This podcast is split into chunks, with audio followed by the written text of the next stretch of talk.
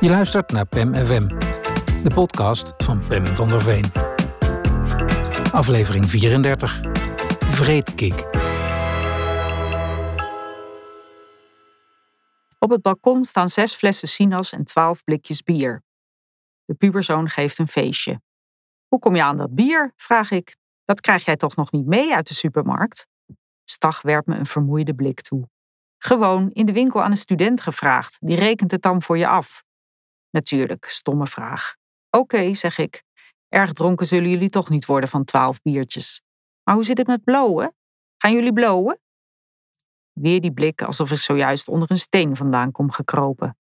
Uh, nou, niet binnen, nee, antwoordt Stag. Maar ik weet niet wat mensen op het balkon doen.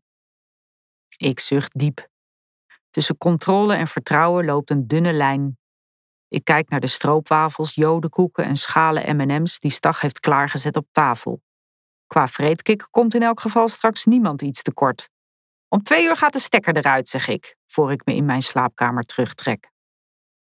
Om één uur 's nachts ben ik nog altijd klaar wakker. Door mijn deur dreunt Rage Against the Machine. Vanaf het balkon klinkt meisjesgelach, de bel gaat, de wc wordt doorgetrokken en een jongen schreeuwt mee met de muziek. Motherfucker! Ik schiet mijn badjas aan en sluip de gang in. Door het glas van de woonkamerdeur zie ik een knusse kluwe kletsende pubers, verspreid over bank en vloer. Aan de eettafel buigt een jongen zich over een lange vloei. Geconcentreerd verkruimelt hij iets groens over het bergje tabak. Wat nu?